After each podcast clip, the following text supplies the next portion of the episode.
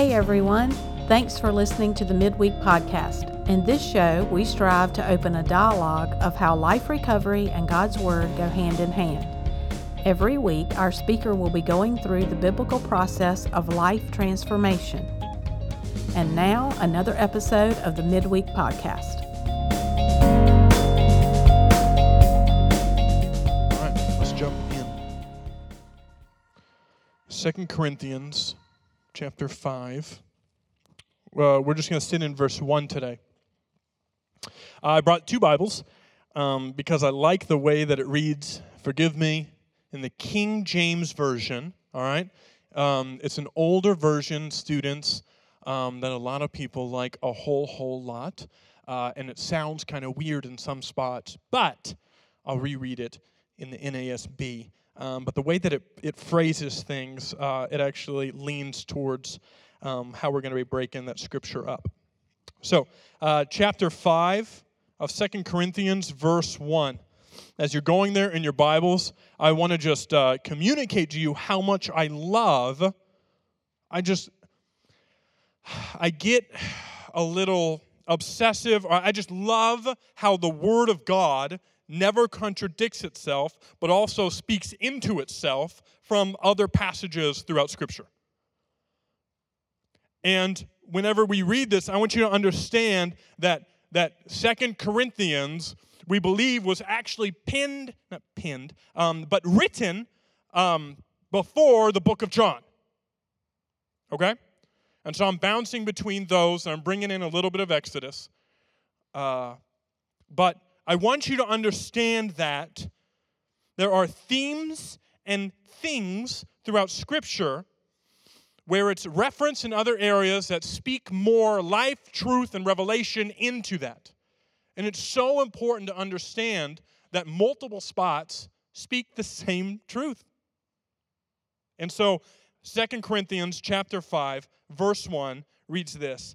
For we know that if our earthly house of this tabernacle were dissolved, we have a building of God, an house not made with hands, eternal in the heavens. In the NASB, it reads this, for we know that if the earthly tent, which is our house, is torn down, we have a building from God, a house not made with hands, eternal in the heavens. So what I love about Paul writing this specifically, if we understand Paul, the author of it, and we understand one of his vocations was being a tent maker, okay? So he made tents for people. And so one of the things that we see through it is he references tents, but in the King James it also talks about tabernacle. And whenever I read that, I sat there and immediately jumped back to the people of God and the temporary housing of the presence of God as they wandered through the wilderness. All of that will come into play. But in the end, my question will be simply put, what are things that you are holding on to that are keeping you from receiving what he has for you?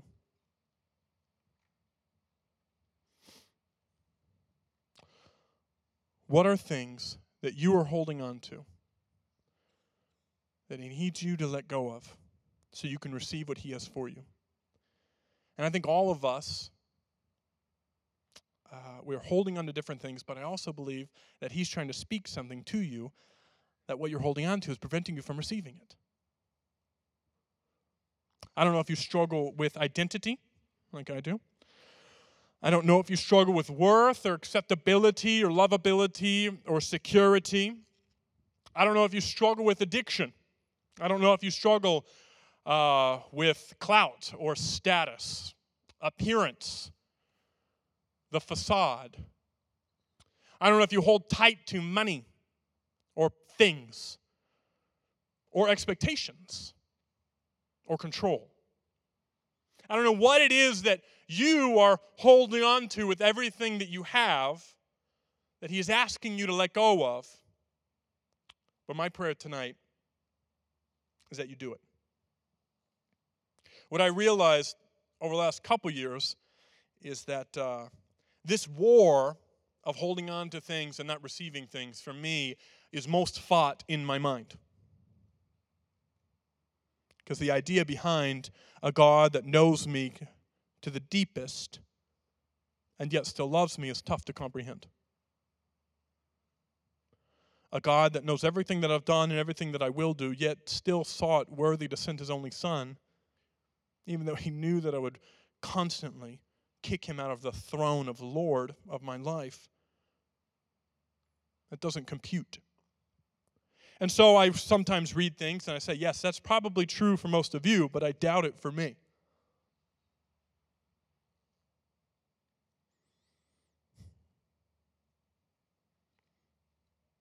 So, if we know that if our earthly house of this tabernacle were dissolved, we have a building of God, an house not made with hands, eternal in the heavens. So Paul is saying that, the reality is, and we talked about this last week, that things are temporal and eternal. Things are temporary and things are eternal. We both are vessels that have an end date. We will expire, but our soul is eternal. And the impact that the decisions that we have today drastically impact where we spend all of eternity. Okay? We accept the reality of pain in our fallen world.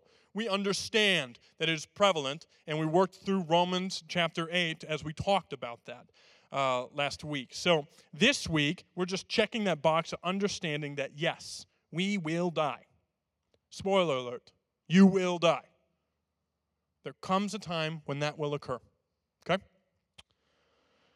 So if Paul's saying that we know that our earthly tent, which is our house, is torn down, he's starting his argument for all of chapter 5 with this concept behind a tent.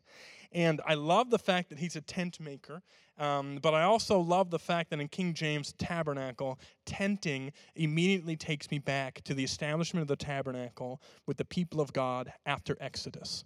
So the people of God, they were traveling and they were doubting God, and then therefore 40 years would pass when they we say wander, but they were really guided, so they were following in the wilderness for 40 years. And inevitably, almost all of them that were present before going into the promised land, they said, we're too scared, we doubt. They all had to die off, and the next generation had to rise up before crossing that threshold and receiving the promises of God. As they were going, God had a desire to tabernacle with his people, to reside with them. But there was a problem, right? Back in the Garden of Eden, God resided alongside Adam and Eve. They walked the garden. That is the way that it was intended to be. God doing life with his creation in the midst of his creation. And then when sin occurred, there was a separation between man and God. And sin separated, and they were kicked out of the Garden of Eden. From that point on, that sickness carried from generation to generation. And it led us to the point to where a sinful group of people known as the Israelites, they found themselves set apart from the world, struggling through their sin, yet with a God that was relentlessly in pursuit of being in their presence. So they set up some rules of engagement for the people of God, and God gave Moses specific instructions as to how to build and construct this temporary tabernacle, this temporary temple, so that as these sojourners would wander through the wilderness, going from place to place, following the pillar of cloud by day and the pillar of fire by night, they could set up camp when it stopped and then worship God who resided inside the tabernacle in the Holy of Holies. So what I love about this is that temple, that tent, that tabernacle was temporary. It was temporal. It was meant to be in a specific part of all of eternity to meet a need and to connect with the people of God. That tent would be broken down and set back up, broken down and carried, and then reconstructed in the new location. And what's interesting about the people of God is in this season of life, 40 years, in this long season of life, they understood one thing very clear. They had a home. They had a promise, but they were not yet there. They knew what was to come. It had been foretold for generation after generation, from Abraham all the way down. So they knew of this promised land. And yet they also knew that they weren't there yet. So they were traveling, completely dependent on God, setting up this tent to experience an encounter with the presence of God, worshiping, sacrificing, surrendering, struggling, not wandering, but following his presence. And so Paul's writing, he says, guys, our bodies are temporary. This is a tent for this world. We are sojourners. We are temporary inhabitants of a place that is not our home. We are sojourners in this world, and this body is a tent that is temporary. But as a believer in Jesus Christ, this letter is written to the church of Corinth. Our bodies also are vessels of the presence of God, just as the tabernacle was.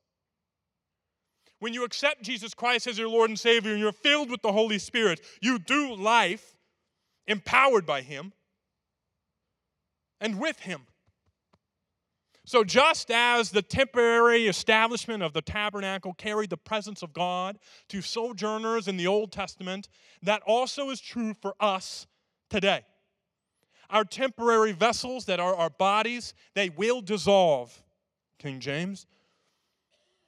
We will die.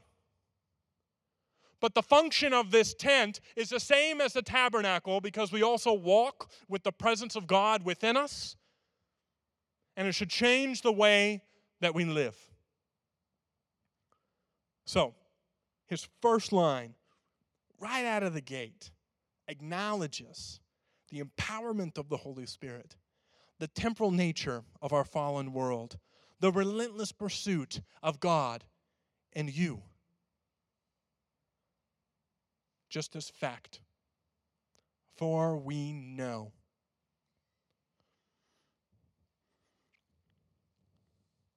If our earthly tent, which is our house, is torn down, for if we die, we have a building from God, a house not made with hands, eternal in the heavens. Death is a very difficult thing. There's no way around it. We have the hope of salvation, but it doesn't make the reality of death any easier to accept. It's a difficult thing. Many people in here have lost people recently, especially over the last couple years. But what's beautiful is, although you cannot avoid it, the hope that we have in knowing that part 2 of that verse is true. That we have a building from God, a house not made with hands, eternal in the heavens. How do we know that? How do we know this? How do we know this? How do we know this? How do you just know that that is true? John chapter 14. If you can, flip to John 14. We're going to be in verse 1. Jesus just is comforting his disciples. This is the passage I always go to whenever I'm about to do a funeral. I have someone that just died, and I just need to be reminded and be comforted that Jesus is speaking to his disciples. He just let them know that he is going to die. The Son of God, the Messiah, the promised one, who also had been prophesied for a really long time. That guy was going to die and leave. The same one that asked them to let go of a lot of stuff. The same one that asked them to drop their nets. The same one that asked them to forsake their jobs, to forsake the security of their stable income, to forsake the burial of their parents, to forsake family, to forsake their lives, to let go of all of it. The same one that said, hey, drop it and follow me, just said, I'm going to die and I'm going somewhere else. And they were so sad. They were so sad and confused and frustrated. And I'm sure Peter was vulgar. But this is what they said. He goes, do not let your heart be troubled. Believe in me. Believe in God. Believe also in me. In my Father's house are many dwelling places. And if it were not so, I would not have told you. For I go to prepare a place for you. If I go to prepare a place for you, I will come again and receive you to myself, that where I am, there you may be also. And you know the way where I am going. Jesus promises the disciples and fulfills that of which Paul states about 30 years earlier in a letter written to the church of Corinth. 30 years earlier, John was written about 30 years after Paul pens 2 Corinthians. Okay, so these words that are being taught to these people groups in very different ages and stages, but the same common thread is there. You will die. I will die. There is difficulty in this world, and yet there is a place. A dwelling place. Something that is not temporary. Something that is not the same as a tent. Something that is not as faulty as our bodies. Something that is not as fallen as this world. There is something after. And it is eternal. Therefore,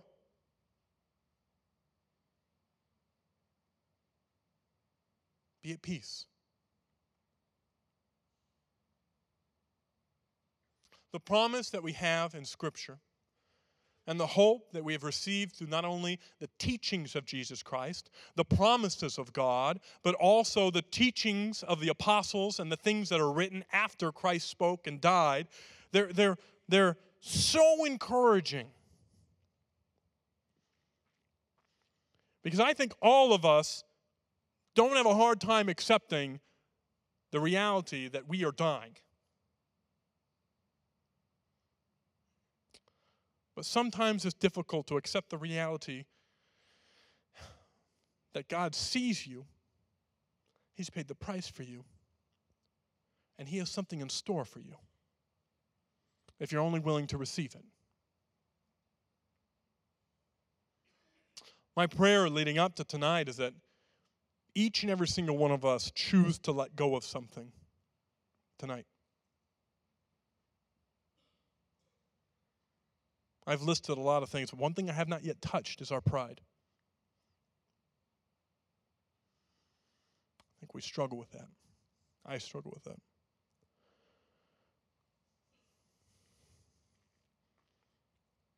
Coming to a point in your life when you're willing to surrender and ask to be saved requires a specific posture. And that's not in most people's nature. Needing to depend on someone so much, or admitting the reality that the way that you've been trying to do things this whole time isn't working out and you need to do something different.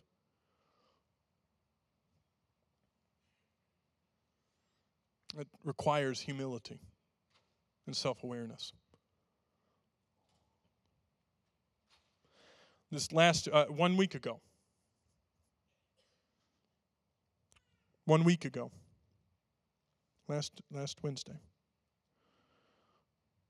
someone I know passed away. And to frame the situation for you, I was introduced to him by someone in this church, and not many people know this about me. I'll just say it. Don't judge me, okay? So when Hurricane Florence happened, our rental got flooded, and we put everything in a super important spot in the above garage room, all the important stuff right up there, all the valuable stuff up on the second story right above that garage, and the roof blew off right above the garage, okay? And so when we opened the door, like mold and everything, it was crazy. Well, my wife worked really hard. I'm exaggerating. I do that. It was like a 1,000,000-page document. We submitted to our insurance because it was downward. They said, you got a case. And a second hurricane shut down their office, and they decided to expedite and give it full with zero depreciation. And so we were like, holy cow, what are we going to do? So we paid off debt. We were intentional about some things. And of course, you know, I pray and say, well, I'm going to buy a shrimp boat. I'm down east. Why not, right? It took me a long time talking her into it. And then I later found out that boat actually means bring another $1,000. What is that? Bring extra money? I don't know what it is, but it's... Yeah, thanks. No one told me that till after I bought it. But I bought this boat. Got it going. Needed to find a captain. I found this guy. His name's Corey. And got to know him. Got to know him pretty good. And I went through a season with him. And the shrimp boat wrecked. It sank. Long story there. But after it happened, I was preaching on a Sunday, and I was like, Corey, come to church. Come to church. Come to church. So he came to church. He brought his wife. He brought his kid. And I was sitting there. I was like, oh, Lord, lead him to you. I knew he struggled with addiction. He was very clear about that, drug abuse.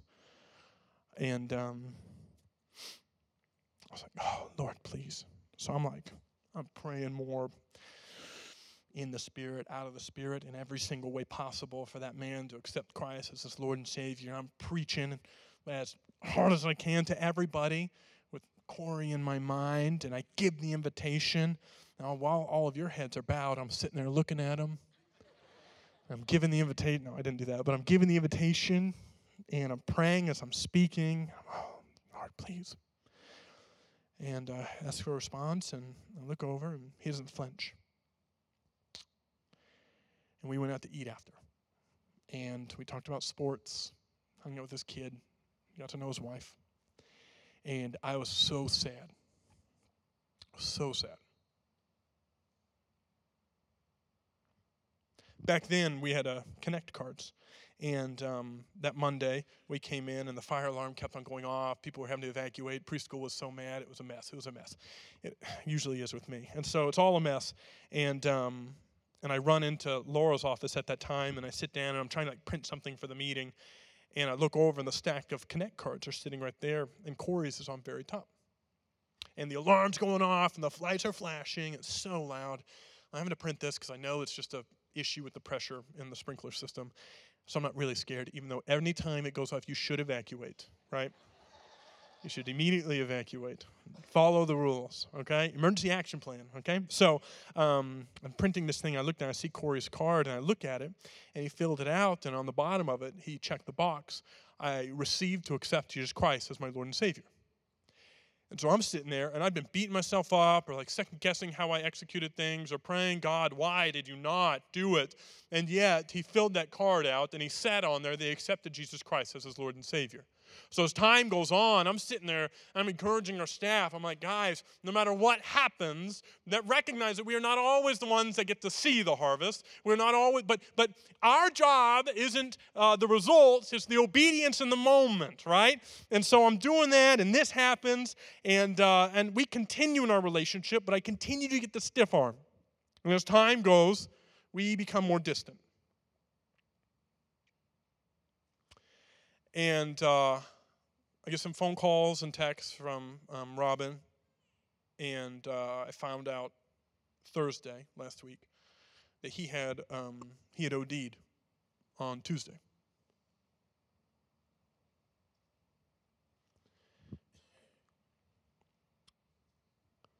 But then I went back to that time. I was sitting at the desk, and the alarm was going off, and the situation seemed chaotic.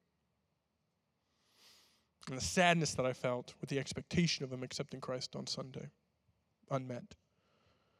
Seeing that card and seeing that box, it gave me hope. I sat there, I was telling my wife, I was like, babe, I can't wait for the day that I go to heaven. I'm going to look for him.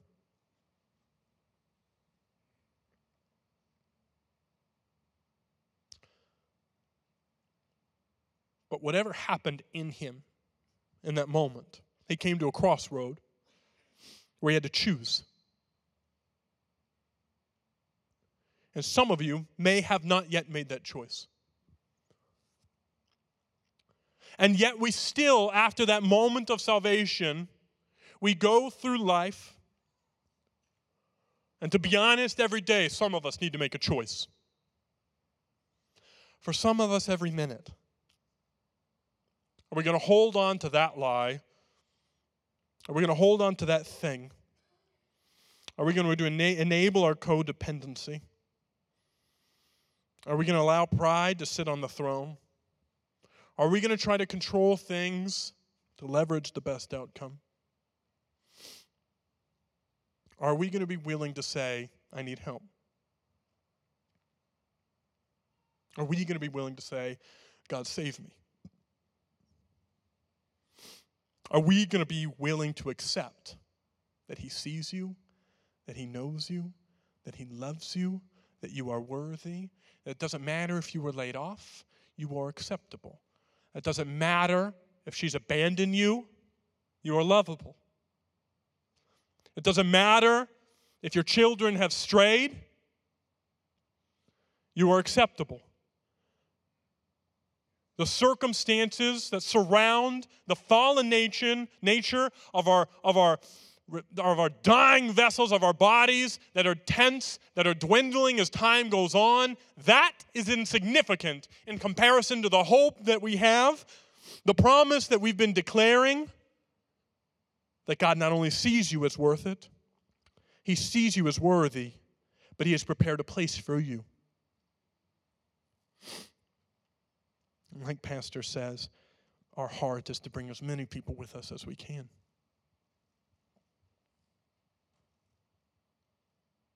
And I would hate it if none of you joined us. So what do you need to let go of so that you can receive what he has for you?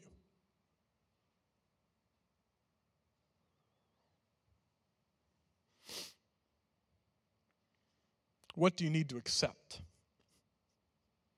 so that you can stand with confidence and believe in his promise? There is a dwelling place with your name on it. It is not built with hands. It is not on this earth in the physical, but it's in the heavenly. Father, as we transition into this time of response, Lord, God, I pray that you are the one that does business with us. You are the one that leads us to your altar. You are the one that allows us the privilege of surrendering our pride, surrendering our children, surrendering our control, surrendering our jobs, surrendering our vocation, surrendering the things that we've misprioritized over you, surrendering our marriage, surrendering our friends, surrendering all of it to you.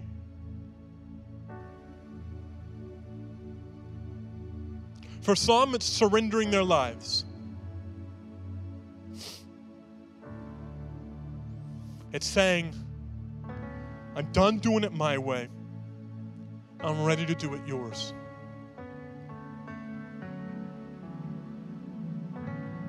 For some, it's straight up repentance of sin.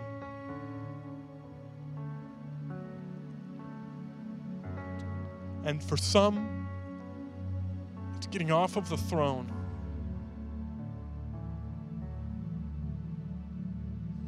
and kneeling before you. allowing you to be Lord of our life.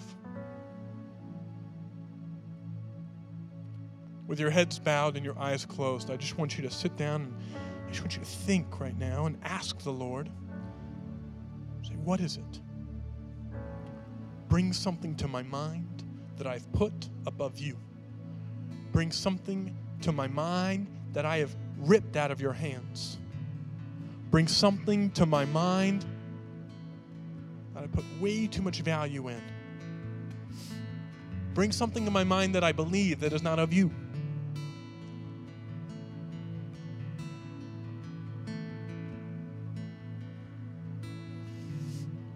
And as we sing the song, I want you to do business with him. The song will walk you through the process. And if you want to, come to the altar. If you want to stand and walk down that aisle as an outward example of what you're taking to him, do it, pray, and leave it in the name of Jesus Christ, and go back to your chair and worship like you've risen from the dead. Worship like you know that there is a dwelling place for you. Worship like he deserves it. The altar is open. Some of our prayer team will pray over you. You can come down with your spouse. You can come down alone. But we're going to spend a couple minutes just worshiping him. Father, have your way. In the name of Jesus Christ.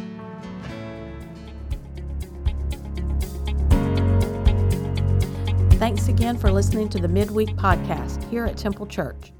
If something spoke to your heart today, we'd love to hear from you and walk alongside you. You can reach us at temple@temple.church, or you can send us a text message at 252-521-2093. If you enjoyed this week's episode, we'd love it if you rate and review the show and share it with your friends. That helps us to get the word out. Again, you can join us weekly for more episodes on how God can transform us and use us for His kingdom. We'll see you next time.